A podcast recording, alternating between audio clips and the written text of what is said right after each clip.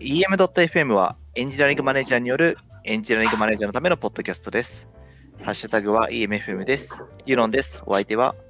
ひろきです。よろしくお願いします。お願いします。今回はちょっといつもと配信ソフトというかうん配信がちょっと変わりましたね。そうなんです。あの、ストリームヤードっていうこのツールを使って見てます。以上コメントもキャッチアップできると思うんで、あの、見ていらっしゃる方、コメントいただけると嬉しいです。ああ、なるほど。こっち、なるほどですね。この今までツイッター上であの開いてみなかった、開いてないと見れなかったコメントがこっちのストリームヤードの方で見れるようなんですね。ちょっと我々しか見えてないので、あまりよく。わからなかったそうなんですよ。はいそうなんですよ。なんかちょっとね、使ってみたいなと思っていて、うんまあちょっとおよそ1ヶ月ぶりの配信という感じなんですが、最近はどうですか？最近はそうですね、なんか年明けたのをあんまり認知せずに、なんか気がついたら明けてて、普通になんか年明けて、なんかあれですよね、三が日、あの、終えて、4日から出社だった、出社というか仕事始まりだったので、なんか、あんまり休んだ感がないまま始まっちゃってましたね。でそうだ、明けましておめでとうございます。あ、おめでとうございます。今年もお願いいや、します。なんかもう何なんですかね、この新年感のなさ。そうですよね。新年感ないですよね。そうなんですよね。なんか緊急事態にまたなってしまったのもさることながら、1月4日始まりだったとか、うん、なんかそういういろんなことが重ね合わせで、あのーとってもね、不思議な、あの新年まだ明けてない感じというか、うん、初詣とかって、まあなんかね、あんまり行かないでみたいな感じでしたもんね。そうでしたね。なんか一応行ったは行ったんですけど、うんうんうん。電車に乗るのもなと思ったので、走って行きましたね。すごい、すごい、なんか、うん、それはどういうことなんだろうっていう気持ちになるけど、まあ確かにね、密にはならないようにね。そうそう。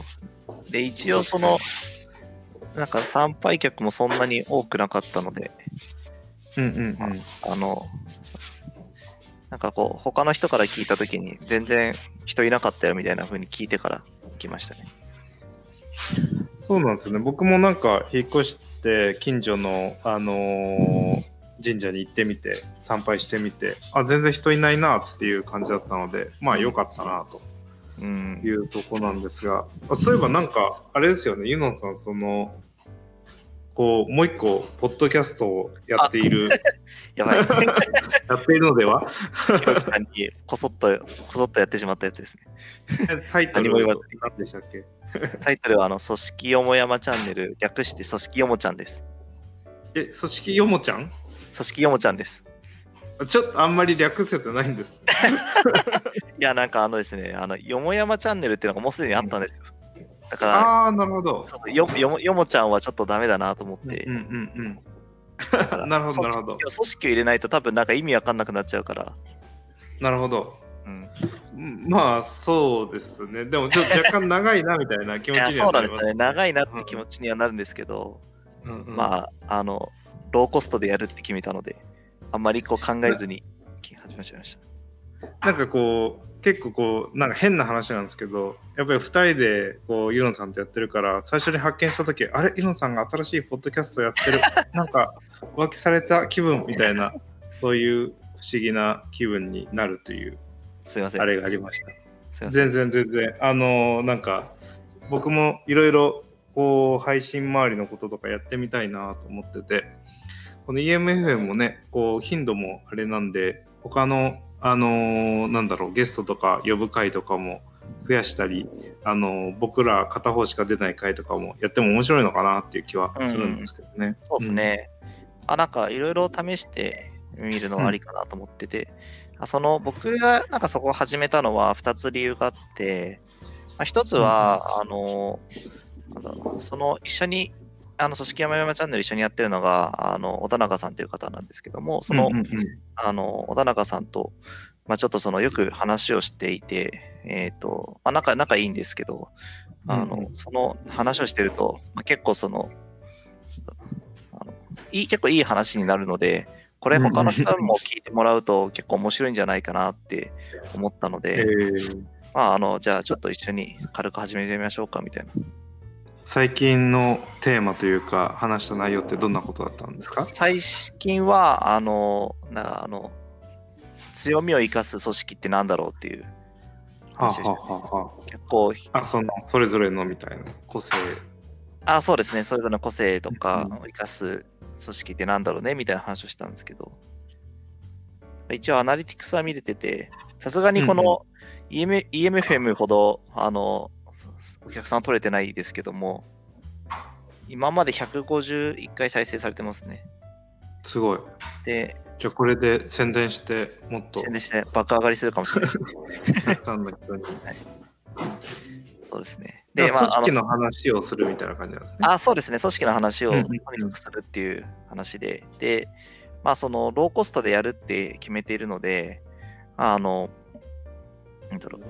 あの、まあ、毎回、一番最、一番目はちょっと40分か50分ぐらい話しちゃったんですけど、うんうん。まあ毎回その15分ぐらいで収めようってしてて、うんうんうん15分か20分ぐらいで収めようってしてて、かつ、あの、まあ、それは理由の2つ目なんですもあるんですけど、スタンド FM を使っていて、で、あの、まあ、周りの人結構スタンド FM 使ってる人が多くなってきたこともあって、うんうんうん。ちょっと使ってみたいなっていうのもあって、で、あの、スタンド FM だったら、あの、こっちほどそんなにこう編集しなくてよいので、あの、独自にやってるわけじゃないので、編集せずに配信できるってところもあって、まあ、そっちでちうんうんょっとやってみようと思って、始めてみたってとこですね。スタンド FM ってあれあのなんだろう最近通話じゃないけど隣にいる人だけじゃなくてもできるようになったんですよね。あ、えっと、iPhone だったらできます。iPhone というか iOS だったらできます。うんうんうん最初なんかできなくてそのなんだろうペアというか複数人でやるのがそうですよね。うんうん。そのあたりがちょっと難しいのかなと思ってたんですけど、そうですね。なんかそういうので言うと最近あれも流行ってきてるじゃないですか。クラブハウス。クラブハウス。なんかね、ちょうど、ちょうど、なんか今日僕も入ったというか、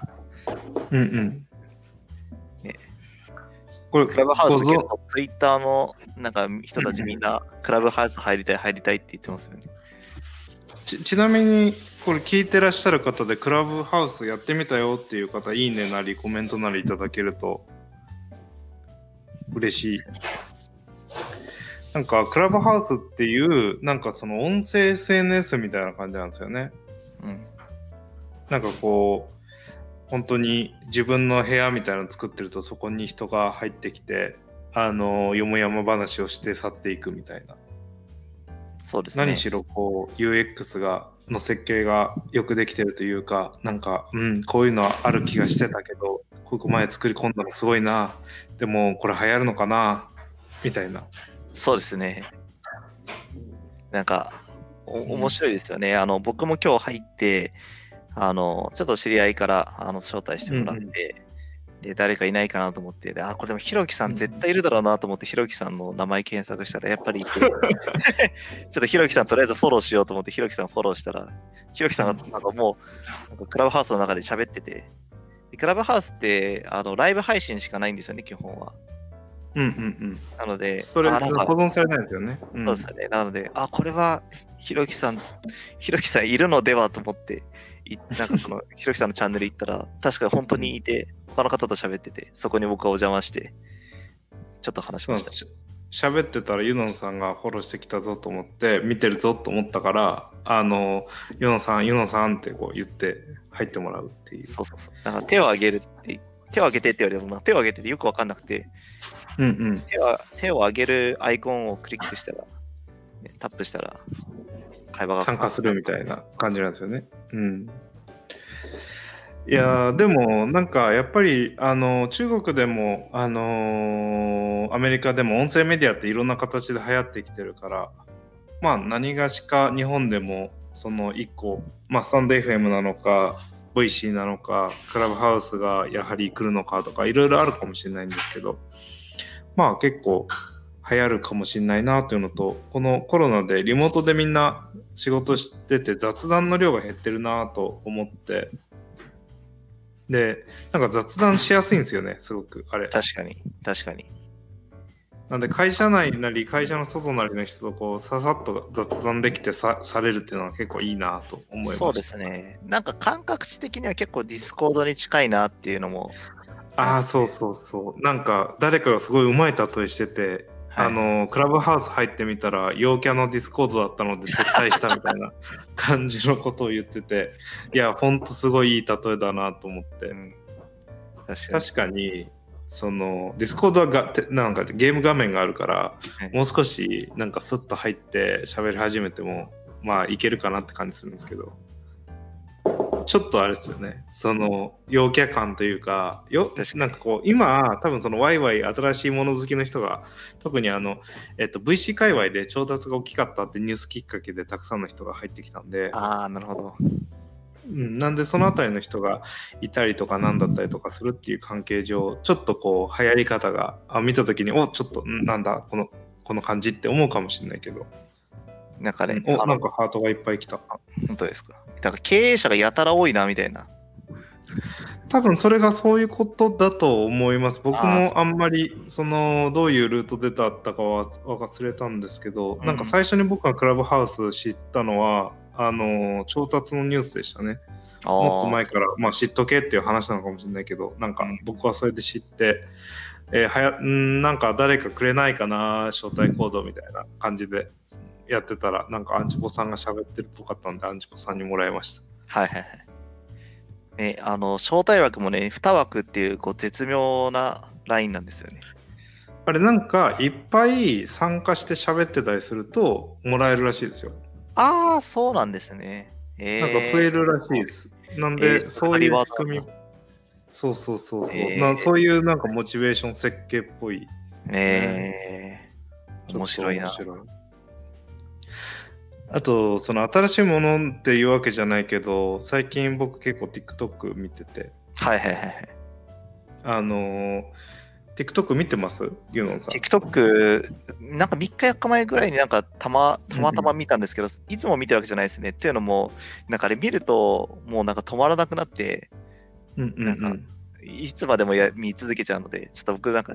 能動的に見ないようにしてましたけど。すすごい偉いなんか偉い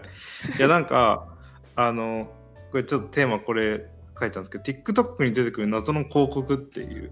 はいはいはいはい。の僕すごい最近気になっててはいはいはい。どんな広告かなえっとあのー中国のゲーム中国初のゲームのクリエイティブで2つゲームタイトルがあ怪しいなと思ってるゲームタイトルがあって1つが「魔剣伝説」っていうゲームでもう1つが「えっとお願い社長」っていうゲームがあってはいはいはい。でその2つの広告のそのクリエイティブがあの片言なんですよみんな登場人物が。でストーリーも結構なんかすごい話なんですよ。でそのなんかこうこう全然勝てないあの戦力が低すぎみたいな感じ。もうなんかこんな感じの片言っぽい喋り方で別れましょうみたいに言われてこれじゃ戦えない。10連ガチャだなんかあのこれで強烈な武器をゲット。激烈。ボスも一撃。みたいな感じのやつをやってて。な何この片言の感じって思って。面白いなと思ってこれなんでこれ回ってんだろうと思ってちょっとがスクリーンキャプチャーで録画とかし始めてでそれで追ってたんですよでもう一つのやつ「お願い社長」っていうなんか経営シミュレーションゲームみたいなやつなんだけど経営シミュレーションもなんか一もまずはホームレスからスタートみたいな感じで なんかこうななんか日本がちょっとずつ変で声優さんも日本の人じゃないんだろうなみたいな感じなんですよ。はいはいはいはい。で片言でルビとかも間違っててなんだけど最近その魔剣伝説とかだとあの高橋克実さんってあのーなんだろうえーっときあーわかります。サラリーマン金太郎とかの人？うん克実さん？かうんだよね。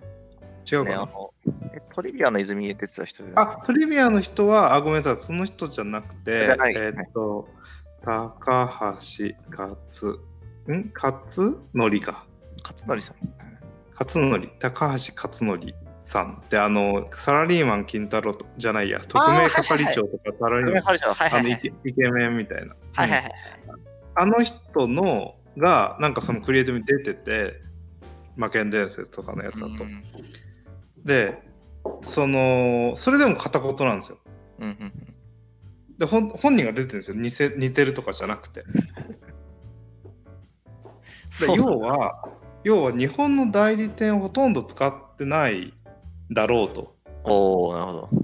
日本の代理店をほとんど使ってなくて広告代理店を使ってなくてしかも TikTok に直接入稿というかインハウスで入稿してでそのインハウスで入稿する時も社内の人が中日本語版を作ったりあるいはその外注して中国で作ってクリエイティブを回してるんだけど片言だからちょっと面白いんですよなんかなるほど。見てると。はいはいはい。で真似する人とか出てくるんですよその なるほどね。TikTok の中で。で TikTok の中で。で、はいはいはい TikTok の中で真似するし、その、なんだろう、その、えー TikTok にはどうやらその、えー TikTok 自体にインフルエンサーの事務所っていうか、インフルエンサーの、えーにこう、なんだろう、こう、クリエイティブを、その広告案件を頼めるプラットフォームみたいなのがあるらしくて、おおでそれでまた直接日本の TikTok 有名な TikToker にそのなんだろう魔剣伝説なり何なりの案件をやってみたいなことを依頼してるっぽくて今度はそのいろんな TikToker がそのゲームのクリエイティブに登場するようになったんですよね。ー。うーん。なるほど。なんで今こうこれ結構熱いなその熱い領域だなと思って。すごいですね。うん、なんか広告をネタにして、また、ね、供給がされて。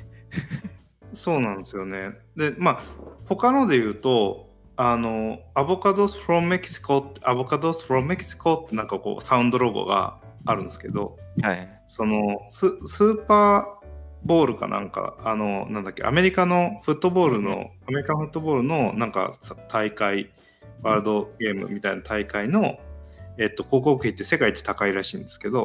そこにうんアボカドのその、えっと、メキシコのアボカドの団体みたいなやつの広告が一発流れたらしいんですよ。はいはいはい。でそしたらみんなが注目してるタイミングでそのサウンドロゴが流れたもんだからそれをちょっとパロディして TikTok で流れ始めて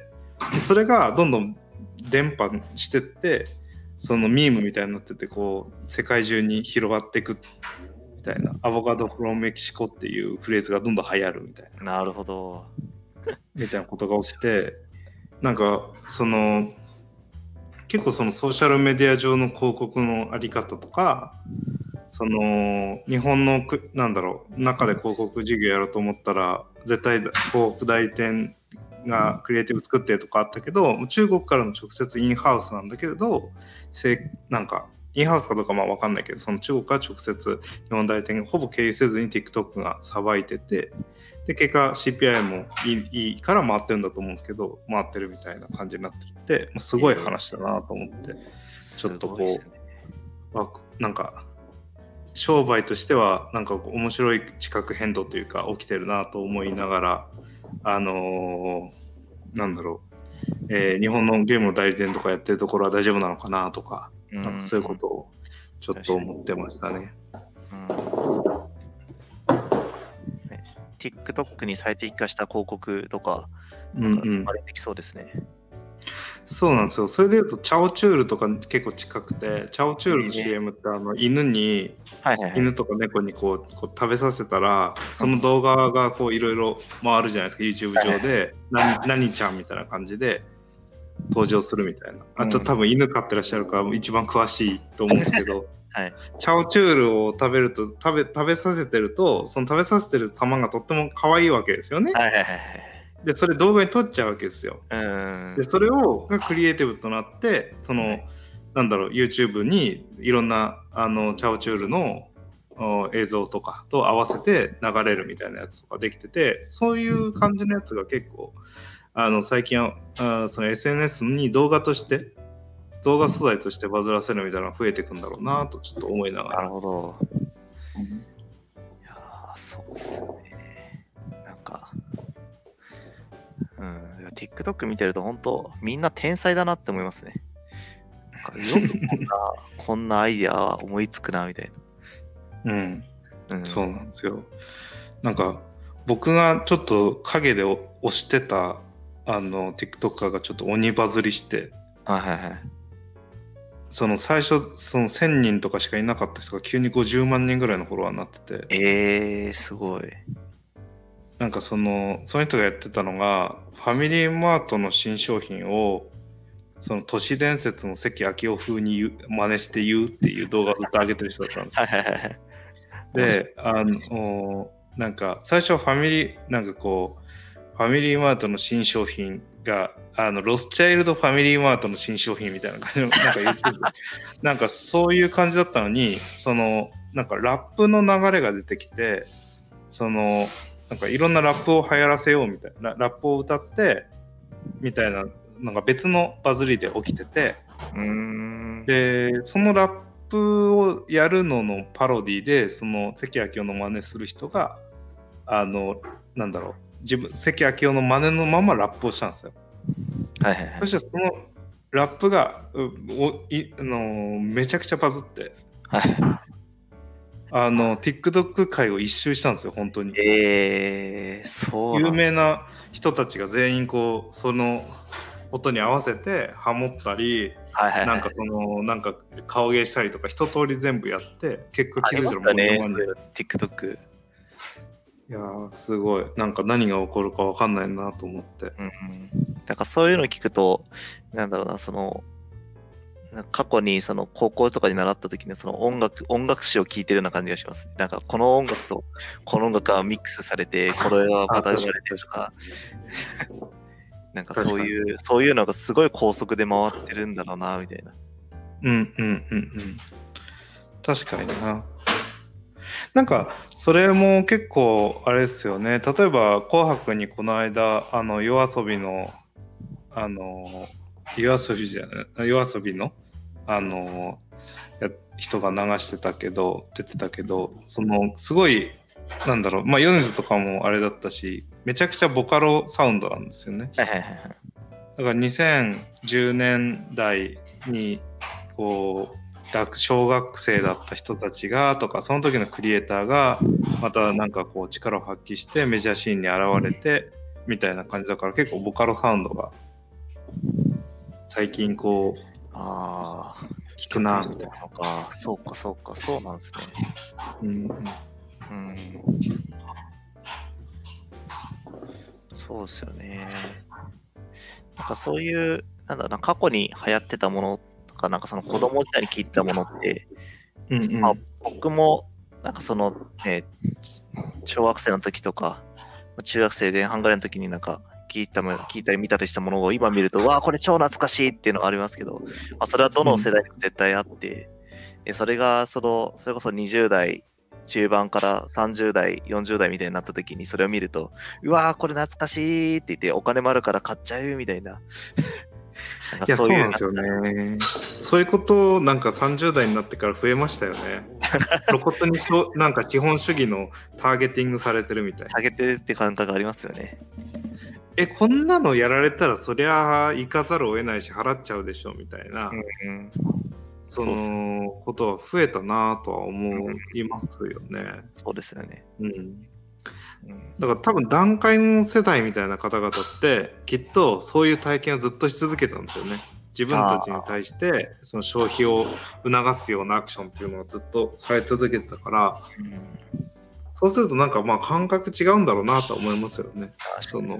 うんまあでもなんかこれから、なんかもう僕らは多分ずっとそのターゲティングをされ続け、60歳ぐらいまでずっとターゲティングされ続けるんじゃないかなみたいな。まあ、確かにここからね若い人っていうのは減っていく傾向があるわけで、うんねそういう意味では、ね、今最新でお金使うかもしれない世代というような意味ではあり続けるのかもしれないですね。そうですね。あとは、なんかね、あの、大人と子供、子供もね、一緒に楽しめるコンテンツみたいな感じで。確かに。うん。モルカーとか最近流行ってたじゃないですか。確かに。確かに。僕まだちゃんと意味が分かってないけど。ごめんなさい、僕もね、分かってないエンタメの企業にあんまり理解しないのは良くないなと思いますね。エンタメの企業だし、あれなんか、あれですよね、ゲームメーカーのバンナムさんとかがやってる？はいはいはいあのモルカーって。あ、そうなんですね。なななんで？バンナムチャンネルで流れてた気がするな。ああれ何なんだろう？いや、僕もちょっとね、あのキャッ、キャッチアップできてないことが多すぎて。えー、確かにバンダイチャンネルで入ってますね。あ、そうなんだ。そうなののそういうもんなんでしょうか。ツイッターに、あのね、あの、なんかその、モルカーの絵が、なんか流れてきて、うんうんうんなんか、あ最近はこういうのが流行ってんのかと思ったら、なんか、結構見るようになったので、このキャラなんだろうと思いながら。そうなんですよね。ちょっと変な話なんですよね。あそうなんですね。見てみると、その、モルモットが車になった世界らしいんですけど、はいはいはい。その、まあ、それもぶっ飛んでるじゃないですか。その可愛いんだけど、ちょっと不思議なというか、あの、なんだそれみたいな感じのシュールな感じの要素のある話だから、まあ、面白いよってなってるのかな。ちょっとわからないですけど。うん。うんなんか、でもこういう面白いコンテンツが上がってくるのは結構楽しくていいですね。うんうん。うん、そうですよね。あと最近なんか、あのー見た記事の話を最初、事前打ち合わせされてたけど、のワクチンの、うんうん。ああ、そうですね。このバイオンテックとファイザーのうんうん。このこの新型コロナワクチンをリバースエンジニアリングするって記事、ちょうど年末ですね、12月31日にその翻訳されてる方がいて、うんうんうんうん。これ見た方いらっしゃいますかね？どうなんでしょうね。どうなんでしょう。なんか、なんかハートとかうんうくださるとすごいそう一。緒にやってる感が出るんですけど、どうなんですかね。うんうんあんまりいないかな。うんね、これ共有してみると、この記事ですかねおそう。か共有できるんです。ああ、そうですね、これですね。うんうんまあ、僕自身もなんかね、あの、高校時代にこう生物、まあ大学も生物を習ってるわけじゃないので、ちょっとなんか、うんうんあの結構専門用語が多くて、あの、わからんなみたいなことの方が99.9%ぐらいあるんですけど、なんかこれを読んで、あの、読んでいただくと多分、なんかみんな共通の認識を持つんじゃないかなと思ったのが、なんか、うんうんこれは人類の英知が結集したものだなみたいなすごいうん感じた。うんうん。え感じませんでした？本当ですよね。いや、なんか、あのーなんだろう。人類の英知がっていうか、その僕ももう一個のなんか思いがあって、はいはいはいはい。あのー本来こういうことをやって、そのワクチンが出るまでの速度って、もっと時間かかるはずなんですけど。あのーなんだろう、えっと、いろんな工程を並列にしたんですよ。あでめちゃくちゃ株価もそのモデルナとかファイザーがその作るかもこの mRNA 型のワクチン作るかもってなった時に爆上がりしてお金もめちゃくちゃつぎ込まれて、そのなんだろうお金絶対払うって決まってるし顧客が無限に増え続けてるっていう環境の中でこの人たちはこう作ってたわけですよね。そうすると早くできるもんなんだなっていうのが そのなんだろうまず一つの感想とそのその mRNA 型のワクチンのこのなんだろうな、えーができるってなってきてそれが実現可能な要素が増えてきたのでもうほんとここ最近ですと。うんうん。でよくこのタイミングで流行ったなコロナウイルスって思うわけですよ。ああ、なるほど。なんかもう全然こう間に合わないというかこれでこれが10年前だったら10年前に SARS とか MERS の時にそのコロナ型ウイルスが蔓延して死亡率高いねってなったらこれできなかったんですよ。うーん。って考えるとうんなんかうんって思ってそうですね。そうなんですよね。いや、なんか、本当こんな風にあの作られているのかっていうのを、人類は。もっともっとなんかその、なんだろうな、なんか僕のこう勝手なイメージだったんですけど、もっとなんかそのうん。いろんな、なんだろうな、なんかいろんなことをテストしてみて、テステストもなんかその、なんだろうな、もうちょっとこう、なんだろう、手当たり次第的にやってるのかなと思ったら、なんか全然そんなことじゃなかったっていうのが見て取れて、まあもちろんその間になあその、その前になんか膨大ななんか実験とか、その研究の成果があってこそだと思うんですけれども、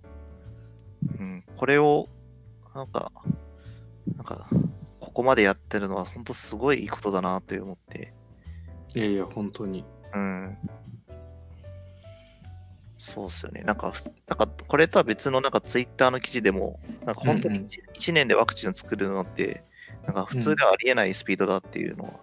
言ってて、うんうんさっきのそのひろきさんおっしゃったように、その並列でいろいろ進めてっていうのとか、うん。うんうんうん。あの、まあ、この情勢下なので、なんかその被験者もなんか結構現れてとか、結構本当に好材料が進んで、なんか、ね、なんか何年か前の、あの、研究者の論文が引っ張り出してきてとか、うんうんうん。すごいなって思いましたね。この、なんかもうね、世界中版のシン・ゴジラみたいな感じですけどね。そうっすね。そうっすね。シン・ゴジラみたいだなってちょっといろいろ思いましたね。う。ん。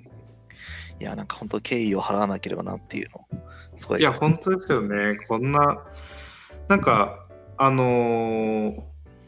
結構そのバイオテック系のところにもプログラム使われるようなことって、まあ多かったかなと思うんですけど、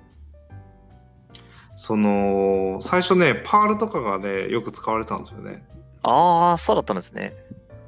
でなんでなん時々そのウェブ言語としてそのまだあのっていうのはこれ文字高速に文字列処理してパターンマッチングするとかって要素があるじゃないですかまあ文字列っていうか配列を。うーん。でそのパターンマッチングするっていうことに対してその簡単にできてそこそこみたいな感じで初期のこう高分子化学系のとかバイオ系のやつってなんか意外とこうパール多かったみたいですね。ああ、そうだったあうん、当然その、えっと、高分子動力動力学シミュレーションみたいなやつやってるのはあの HPC 向けに書かれたものとか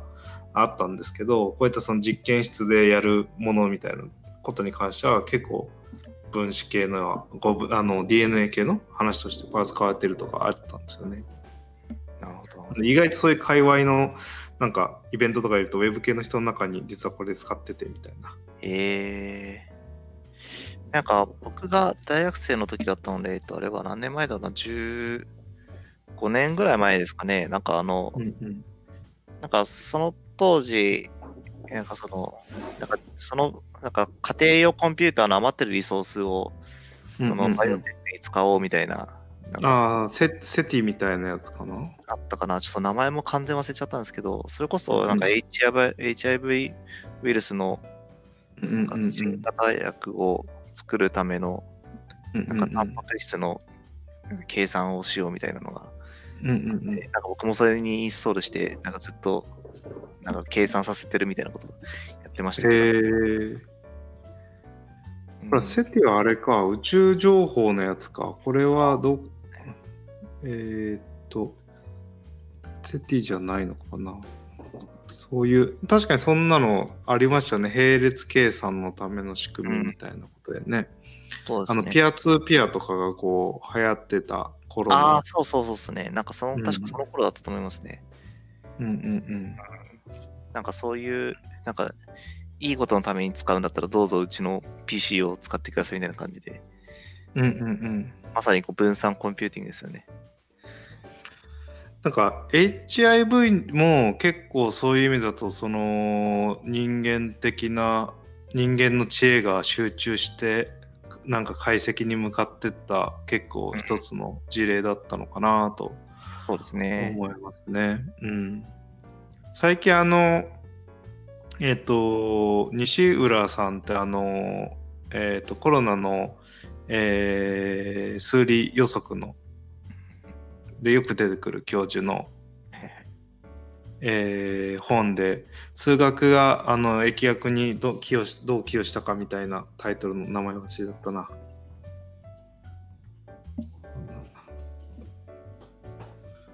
どれだろうな。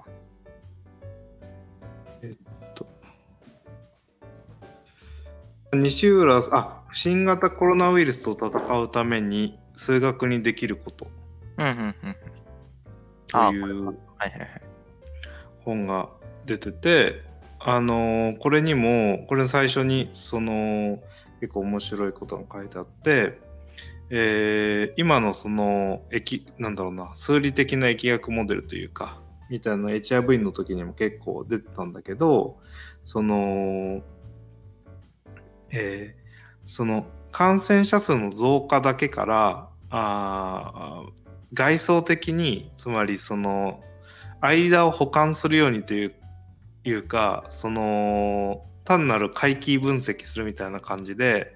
そのこういう一番近い数式の形だからフィッティングさせましょうみたいなパラ,、はいはい。パラメータ見つけましょうみたいなあの方式で、えー最初やってしまってそうすると正規分布っぽい形になるぞと。その HIV の感染者数の増加の仕方が。だからきっと正規分布で禁じできるだろうみたいな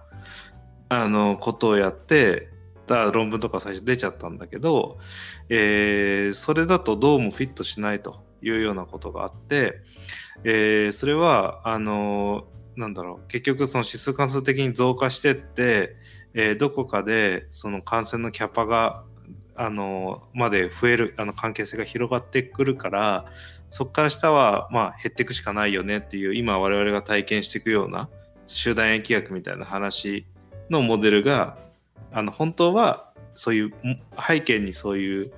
原理というかその数式の形になる理由が存在するはずでそれは数理モデルでこの数理モデルみたいなものってのはメカニカルな機構的なモデルですと。でその、えーその経値っていうそのパラメーターの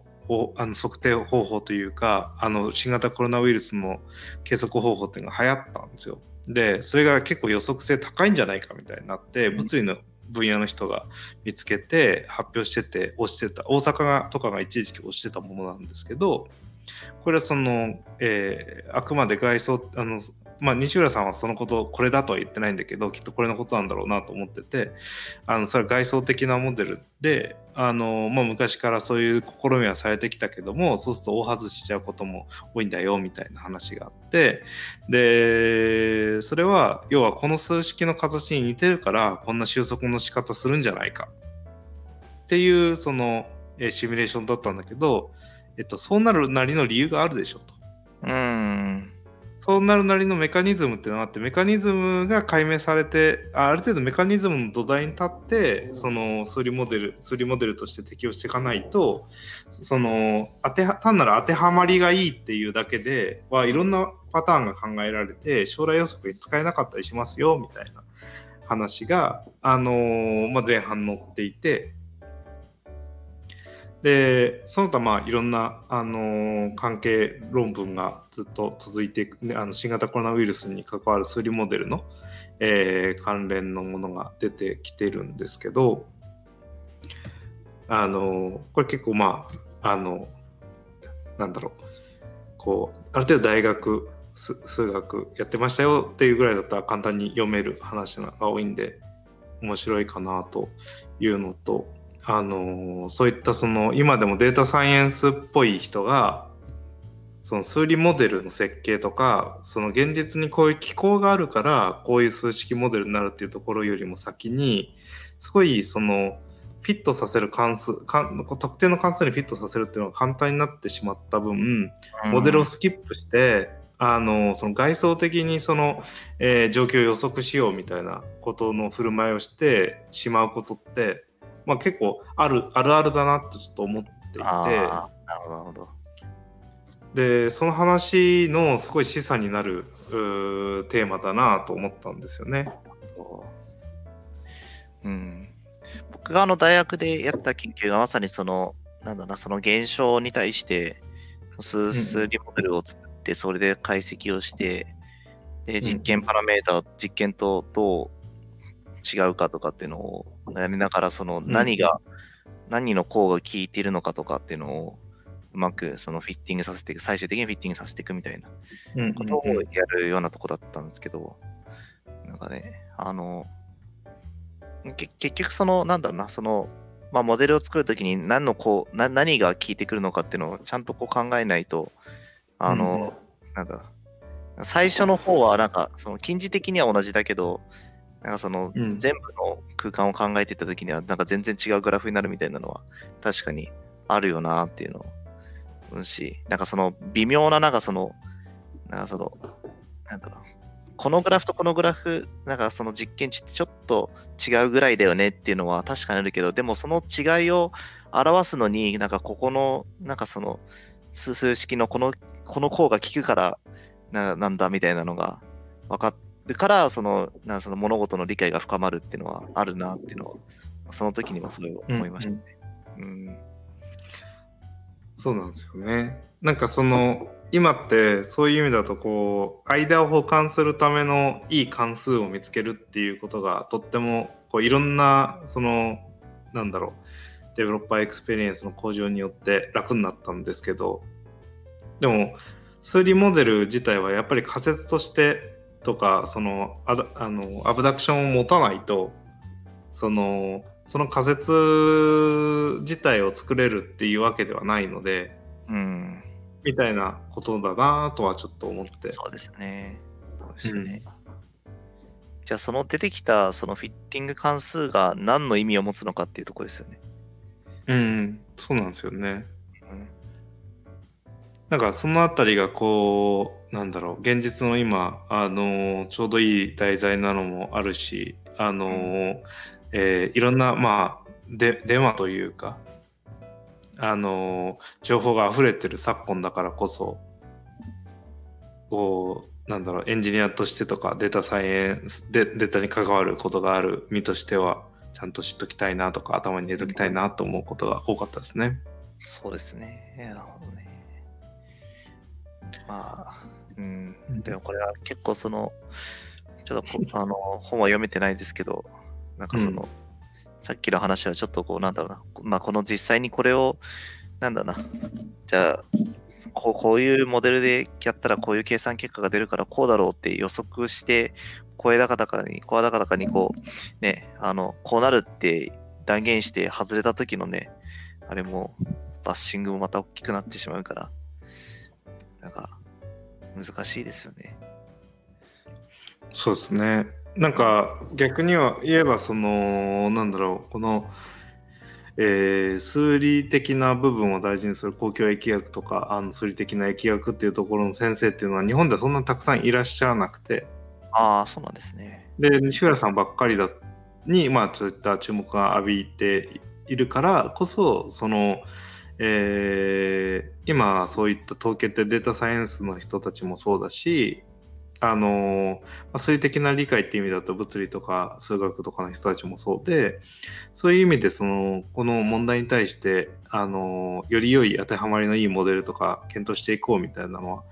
あ、一つなんか Google があのデータスタジオで出してたやつとかもあの元々の、えー疫学数理疫学的な知見をしっかり取り入れた上でやってたりするんですけどあのでホワイトペーパーとかも公開してて、まあ、読めばこういうこと動いてんだなっていうのはまあ十分わかるんですがあのそれ公開して今ってその政策がいろいろ切り替わってたりしてるタイミングなのであのそういうその政策の変化とかによるあのとか行政のあのカウントの仕方とか行政活動の変化に対してはあのかなりそのなんだろうズレが一定期間発生してしまうタイプのモデルではあるんですよ。でそれはあのリミテーションに書いてたりするんだけどその要はまあねデータスタジオでパッと見て誰でも読めちゃうとあのみんなそれを見てすごいまだか感染は拡大し続けるんだって Google が言ってるって抑えてあ思ってでやっぱ感染拡大しなかったじゃないかってなってどうなってんだみたいな感じになってるんですけどなんでそういったその出しちゃう大変さみたいなのは結構起きてるなっていうこととそのうん、それを踏まえて読むっていうのは大変なことだよね特にそのねそういったリテラシーなかったら仕方ないよねとは思うんですけどうん、そうですよね。うん。まあなんかそのどうなるって言っても、ね、うんうん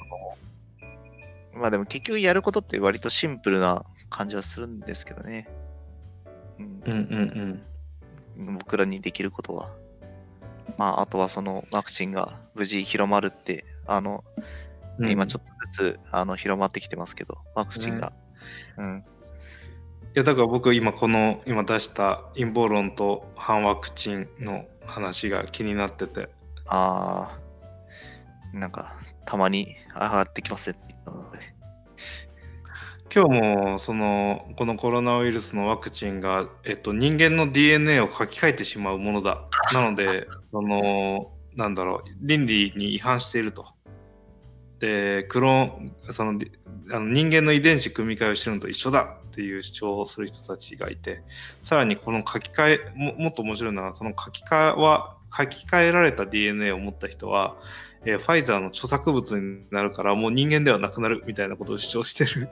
えーツイッターが、えあのーなんかこう注目を浴びて、えーとかっていうことがあったんですよね。うん。であのーなんだろうまあなんだろうな反ワクチンって結構歴史の長い話であのー昔その、えーのえっと初期のワクチンっていうのはあのー本当に、えっと、患者のワクチンのその水筒そのものを、えー移植する。ことによって、えーっと無毒化するっていう、えーものとして使われていて実際に副反応だけじゃなくてその感染によって死亡する人が出るとか、うんそういう危険な、えーオペレーションでしたとそれは医学的にっていうよりもそのなんだ魔術的にうん。でそれが、えーっと一部の宗教というか、まあ、主にキリスト教の一部だと思うんですけどその禁止すると。うん。そのワクチン、うん、接種みたいなものっていうことがまずあって近代的なワクチン以前に宗教的にそのワクチン的なものが嫌われるというそのことがありましたと。で、えっと、その流れっていうのはまあもあの脈々と続いていて、えーその一定あの宗教的にワクチンというのは良くないんじゃないかと思うようなまあ、派閥というか会派が存在したりとかあともう一つその科学の象徴だったり遺伝子組み換えの話が出てくるみたいに自然破壊の象徴としての反ワクチンみたいなのが存在していてそのまあ自然派というかそのネイチャー最高みたいな人からするとワクチンっていうのはそれに反するものでそれを体に摂取するなんてとんでもないと。いうところでその少しそういうニューエイジ的なというかあの少し、えーなんだろうな。あのヒッピーっぽい、うん。えーアメリカの西海岸のそういったあの、えー瞑想とかを大事にするみたいな文化とちょっと融合しつつあのやや、えーそういったあの人たちの間でワクチン反ワクチンみたいな行動が起き始めたりそのお母さん方その自分の息子が息子娘が生まれてワクチンを打たなきゃいけないよっていう時に不安な、えーお母さん方とかに、えー、とそういった何かあいろんなレメディーを打ったりとかしていくような人たちがあのワクチンっていうのはとっても良くないもので、えー接種しちゃいけませんと。あれ騙されてるんでこうやって断りましょうみたいなセミナー開いたりしてる人たちっていうのもいたりとかなんか幅広い範囲に反ワクチンって人たちが世界中にいたりするんですよね。これはなんでその宗教的理由でってまで言っちゃえばあの向こうでもまあ多少認められちゃうことはあるんですけどだからこそそのなんだろうえっと報道も気にしてて絶対にワクチンを打たなきゃいけないよっていうことをか欧米とかだとメッセージを発信するんですねちゃんとリベラルなというか科学的な、えーところは。なんだけどあの日本ではあの一部の、えー新聞社とかが結構そのワワクチン危険かもっていう声を拾ってそのなんかちょっと恐怖を煽っちゃうようなうん。報道とかをしたりすることがあってそれ自体はなんだろうえっと主義主張じゃなくてこんな意見もありますとか例えばあのインフルエンザワクチンとかもその打った時のアナフィラキシーショックっていうのは一定割合で起きて今回のコロナワクチンも一定割合アナフィラキシーショックが起こるんだけれどもあの病院内でやってたらなんとかなるとかそもそもそういう歴のある人は打たないとかなんかいろんなやり方はあると。いう状態で、まあ、そもそもあるもんなんだけどちょっとそういう部分をフォーカスして怖がらせたり、えー、と一定存在する死亡例そのコロナウイルスのワクチンとは関係ないくても打った後に死んじゃうみたいなことがありうるんだけどやっぱり何百万人を受けてるとそういうことがあるわけで、えーそういう人たちをことさらに強調するみたいな報道を、まあ、するのはまあ大変危ないんじゃないかなと、まあ、個人的には思ってて。うん、でこれな何が危なそうかっていうとこれまではそういったその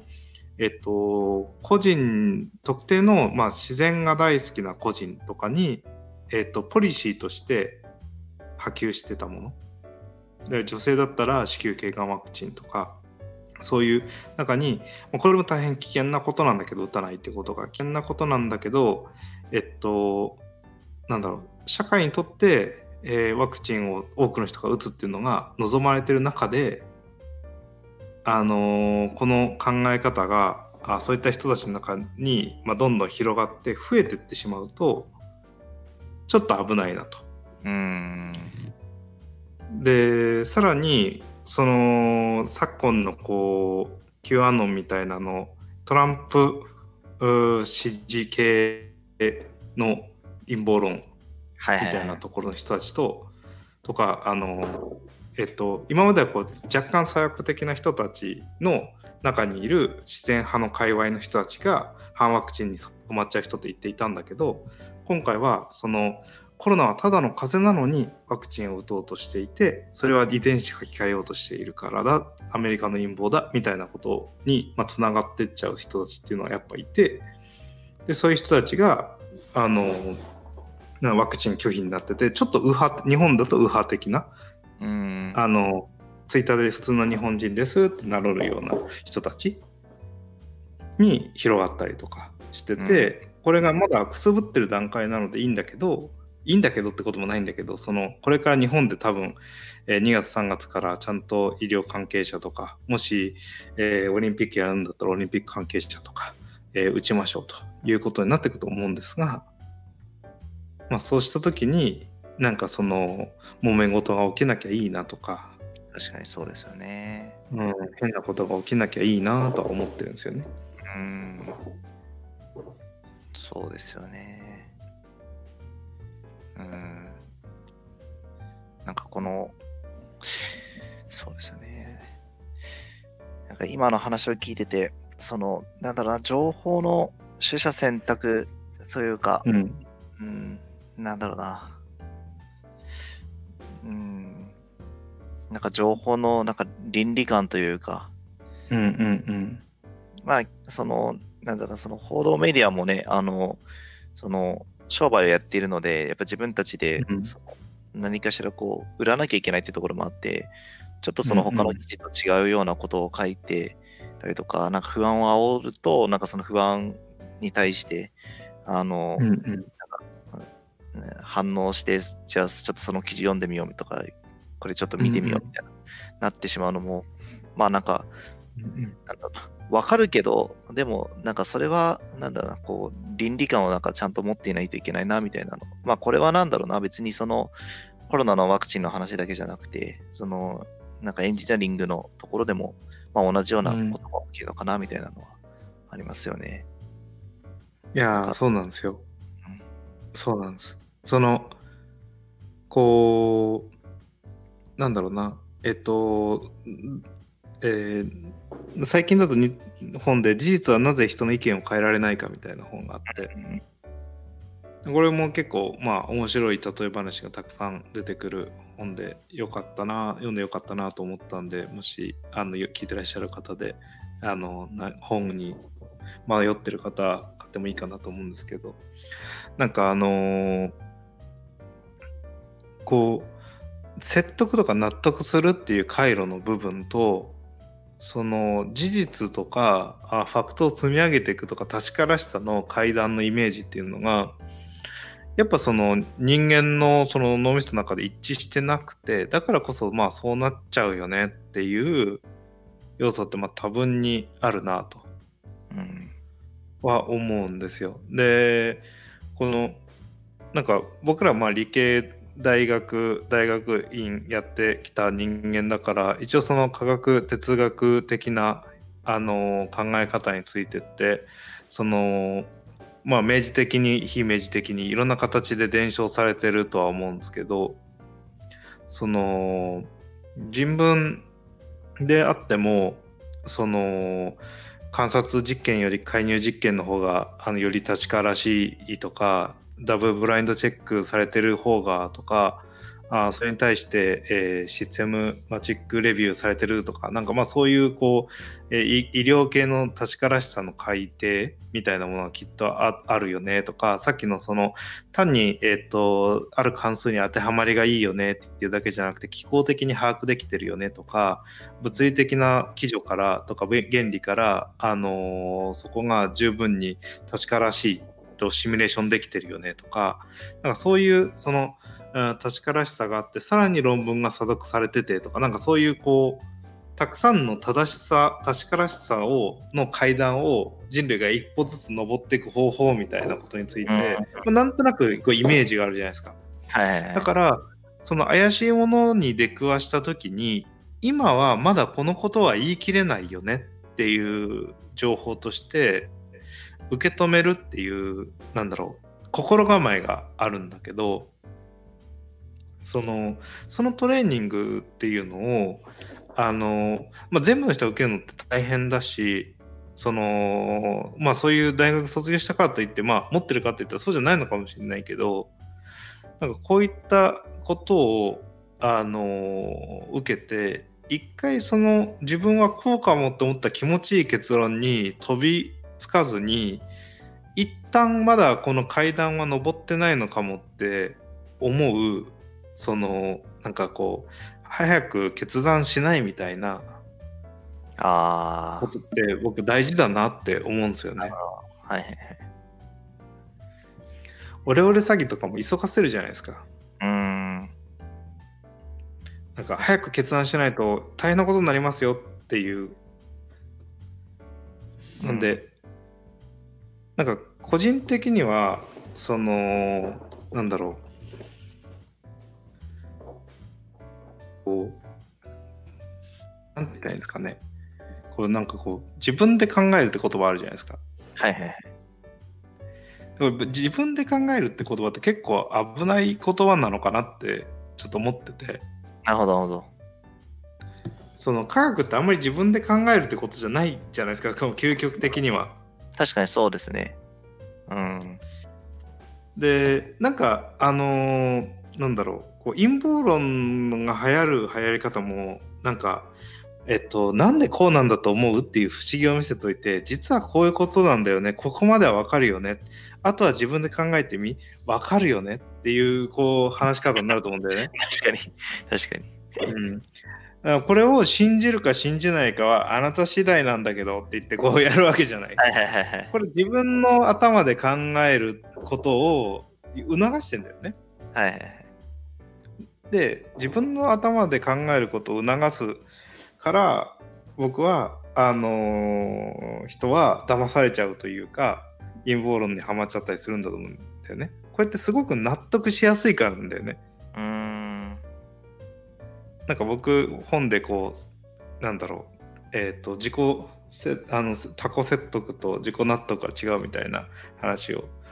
えーしたかと思うんですけど要は本当に自分で納得したことはなんかすんなり腑に落ちてそういうもんだって強固に信じてしまうんだけど人から言われてるだけだとあんまりそうは思わない。ででもなんか世の中こう自分で考えろっていうこうフレーズがあるじゃないですか。うん、なんか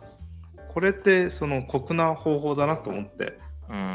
まあ、答えがそもそも自分の中にないことの方が多いですよね。うん、そうなんですよね。うん。だから実験するしだからいろんな人の知恵を借りるしその積み上げてきた検証に耐えるっていうそのこのなんかあのーねこういろんな人に研磨されてるからこの刀が切れるんだって感覚の方が感覚っていうのはこう多かれ少なかれその科学に携わることによって得られることなのかなとは思うんですよね。うん。そうですよね。うん。そうですよね。だから、うん。なんか、こういう、なんだろうな、その、どうすればいいんでしょうね、僕らはね。なんか、あの、その、まあ、自分の頭で考えるっていうのは そもそも難しいっていうのもあるので、うんうん。なんかね、僕が今思ったのは、あの、なんか、適切になんかそういうことを、なんだろうな、えーっと、なんだろうな、まあ、建設的な議論ができる相手を、なんか、関係性を作るってことが大事なのかな、みたいなのは、ちょっと、なんか、ふんわりと思いましたけどね、今ね。なんか心理的安全性っぽい話っすよね。うん、そうですね。なんか、その、なんだろうな。なんか、否定でも肯定でもなく、あの、うんうんなんだろうな。その、まあなんか、ある意味な、あんまり僕は好きな言葉じゃないですけど、批判的になるというか、物事を疑ってかかることをお互い受け入れながら、その真実の道を探る相手を見つけるって感じですかね。うん、すごいなんか詩的で詩的な話になった。詩的な話です。うん。これユノンさんにちょっと紹介したかった話があって、これはいアンチボさんがつぶやいてて買って読んで面白かった本で、はい。その脳の大統一理論みたいな感じの本の脳の統一理論。あうん。本があって。はい。脳の大統一理論。自由エネルギー原理とは何かって。これなんかちょっとずつこうきょん？去年の12月に出て12月24クリスマスイブに出て面白い本でした。えー、脳の大統一理論これあの何か。そうですあの多分えっとユノンさんは物理だしはい。あの 物理だしってのもあれですけどあのヘルムホルツの自由エネルギー原理自由エネルギーの話と 久結構同じよはい。うな話なん多分同じだってことが主張されてるけど何が同じなのか僕はまだそこまでピンときてないけどえっとある神経学者のフリフリッソンさんって人がえっとその脳のえー仕組みっていうのをあのベーズ推定とかベーズ最適化みたいな理論であの説明するとさまざまな今までの実験的な、えー事実っていうのが説明できるぞということが判明したというか主張していてでこの自由エネルギーっていうのは自由あの脳はそのこの自由エネルギーと,、えー、と定義したものの最小化をするため。うん。うん、ここでいう自由エネルギーって、えっと、僕の解釈だとあー基本的にはそのベース最適化とかあの変分ベースとかの、えっとその、えーまあ、コスト関数みたいなものですね。強化学習のコスト関数みたいなものがあってこれ最小化するような原理で、えっと、人間はあの単純に水例えば脳で脳であったり内臓であったりっていうのはその単純にその見て、えーそこからあのここに映ってるのが、えー、と数字の1であるとか2であるとかっていうふうに、えー、と一発で解釈するんではなくて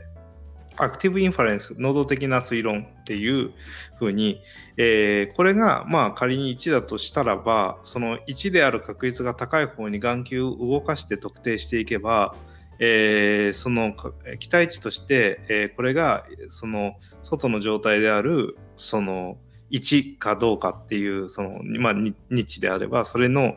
えー、外に書かれてる文字というのが1であるかどうかを判断することができるであろう。という推論のもと、眼球が動いて、えー、そのフォーカスを与えてそのフォーカスであの1の形を確認してっていうことをしながら、えー、やってるんだとかこの理屈で説明するとえっ、とそのえー、脳の行動の中にその期待値が高いその探索的な期待値が高いっていうそのベースサプライズの部分と、えー、そのその活用まあそのバンディットアルリズムとかでも活用とえっ、となんだあの、えー、探索のバランスを持って、えー、ビット化するというか数値化することによってあの最適化するみたいなのがあると思うんですけどああいうような、まあ、理屈であの説明つくことがこんなにたくさんあるんですよみたいな。なので最近はこう脳脳の大統一理論なんじゃないかみたいになっている本です。へえこれ結構。これはなんかニッチな、ニッチなっていうとあれですけど すごい、すごいところを攻めてきましたね。これ、あのー、でもなんだろう、えっと、なんか、あのー、脳、脳科学の人っていうよりも、なんだろうな、えっと、どっちかっていうと、データサイエンスとかエンジニアの人の方がまあすんなりくるそそまあそうなんじゃないの？みたいなロボット制御もきっとそうするしみたいな。はいはいはい。で、まあ、こう考えるとその、えー、ロボット制御の問題でもこうやったらいいのかなみたいな感じがする。なるほど。話だったりするのでなんかあのこれが本当にこう今後に活用できる理論なのかはわからないんだけどなんかえそういうことなの？みたいな。僕らにとって結構気持ちいい話。なんか人間ってそういうことなんだとか組織ってこういうことなんだとかこれってこのフリンストンの自由エネルギー原理は別にその脳にだけ活用されるわけでは本質的にはなくて全ての自己組織化された、えー、システムの中での行われるその推論というのがえー、フリンストンの自由エネルギー原理に基づいて自由エネルギーを最小化させるために、えー、行動と仮説検証を繰り返してるのだみたいな話になっていくんでまああの大変我々がワクワクしちゃうような話になりそうな話なんでどこまでそのそれをなんだろうなあの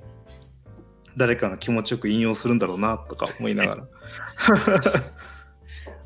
ああなるほどな。ぜひ、もしご興味あれば。人間の行動って、なんだろうな、物事を最小化する動きを全部していないように思っちゃうんですけど、というのは、なんだろうな、まあ、一つ一つのもちろんその、なんだろうな、えー、っと、その細胞の動きとかもちろんそうなんですけど、あの、なんか何に向かって最小化してるのかっていうところもなんか時間軸難しいんですけど、うんうん、例えばなんか、なんか 10, 10年後の自分のこれに向かって、あの、こういうことをやりたいって思ったから、今苦しいことだけどやるみたいなのって、多分その、時間軸がすごい小さく切った時って、最小化した動きをしていないんじゃないかなみたいな、思ったんですよね。うん、うん、うん。なんかその、その行動してる時はもちろんその、なんだろう、行動してる単体そのものについては自由なんかエネルギーというか、その、なんだろうえっ、ー、と、エネルギーを最小化するように動いていると思うんですけど、でも、なんだろうな。どうなんでしょうね。なんかちょっと、この本に書いてることの範囲を超えてるのかもしれないし、うん、全然違うことを言ってるのかもしれないけど。その、大枠で言うと、その、なんだろう、えっと、人間とその社会っていうものっていう範囲になると、多分それは、あの、そのなんだろうえっと一個だ一個体の振る舞いってあのー、一個体と世界の関係性って別に、えー、じなんだろうサイエンス構造を持ってない自己組織化された構造を持ってないからそういうふうにならないんだけど社会全体とか、はいはいはい。えーそのこれだと種の全体種とかその生物の全体の進化というメカニズムを見たときに最適化されるように振る舞うとかっていうのは多分ここのスコあーープに入る話ですね。なるほど。あ、そういうことですね。わかりました。なんでそのある意味組織とか会社っていうものがちゃんと自己組織化されたその、えーシステム理論的な意味で自己組織化されてるんであればそのように振る舞うっていうことなるほど。うんなるほど。そういうことですね。だそうすると、よりなんか自然な行動を取るようになるから、みんなその、なんだな、ある意味その行動に対してローコストに動くことができるが、よりクリエイティブな方に時間を使うとか、ことにができるっていう話になるんですかね。多分その、まあ、組織とか個人の振る舞いってやった時に多くの場合がその失敗するケースとして消えていく可能性があるからうん結果的にはっていうのはまず一つはその対数の法則的な意味ではあるしその脳細胞においてもああくまで期待値に基づいて行動をとってるだけでそれが外れるケースもあるが最終的には、えーその推論がされて、えー一致するように動いていくっていう振る舞いをしてるよねと。そのモデルの再構成をしてるよねみたいな話になっていくのかなと。ど。なるほど。ちょっとこれがあの Kindle じゃないんでね、あれなんですけど。ね。うん、はいはい。また面白いそうな本を紹介していただきました。ありがとうございます。アンチポさん。アンチポさんを追いかけとけば。アンチポさん、相変わらずすごいですね。そうなんですよ。うん。アンチポさんをなんか超えられる気が全然しない。いや、本当ですよね。うん、その本だけで床が抜けるんじゃないかと思って。いや、怖いな。じゃあそろそろいい感じの時間になってきたので、そうですね。はい。はい、えーリスナーの方はいかがでしたでしょうか？皆さんの声をぜひ我々に届けてください。ご感想、こんな話をしてほしい、これってどうなってるの？ここをもっとこうしてほしい、など、ハッシュタグ EMFM でつぶやいていただけると幸いです。また、ゲスト出演したいという方も、ハッシュタグ EMFM か、ユノンフィズ、ひろき大地までご連絡ください。それでは、ありがとうございました。ありがとうございました。